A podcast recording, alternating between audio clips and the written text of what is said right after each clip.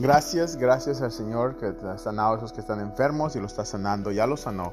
En nombre de Jesús, gracias al Señor. Que Dios te bendiga, tengas un tremendo día. Hoy tenemos estudio bíblico, que ni se te olvide. Vente, hermana, hermano, ya sabes quién es, tú sabes quién estoy hablando. No te quedes en la casa, vente especialmente estas temporadas. No te vas a hacer nada, vente, eh, te vas temprano, descansas. Seis días, vente, vente y tú sabes quién eres, tú sabes quién estoy hablando. Si vives afuera del estado, no te estoy hablando a ti, pero es que bien cerca. Dios te bendiga. Uh, Salmo 56, 3 dice, cuando tengo miedo, temo, confío en Dios. Amén. Esta temporada ahorita, tiene uno confiar en el Señor.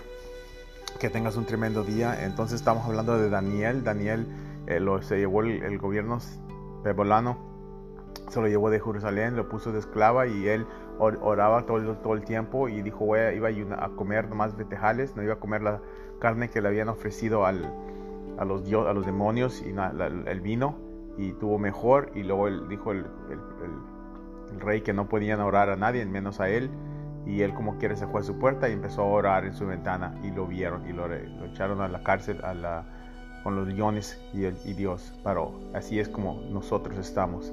Amén, que Dios te bendiga. Sigo hablando de Daniel, la historia de él, muy bonita, lo que él hizo, 12 capítulos, léelos. En el nombre de Jesús, amén.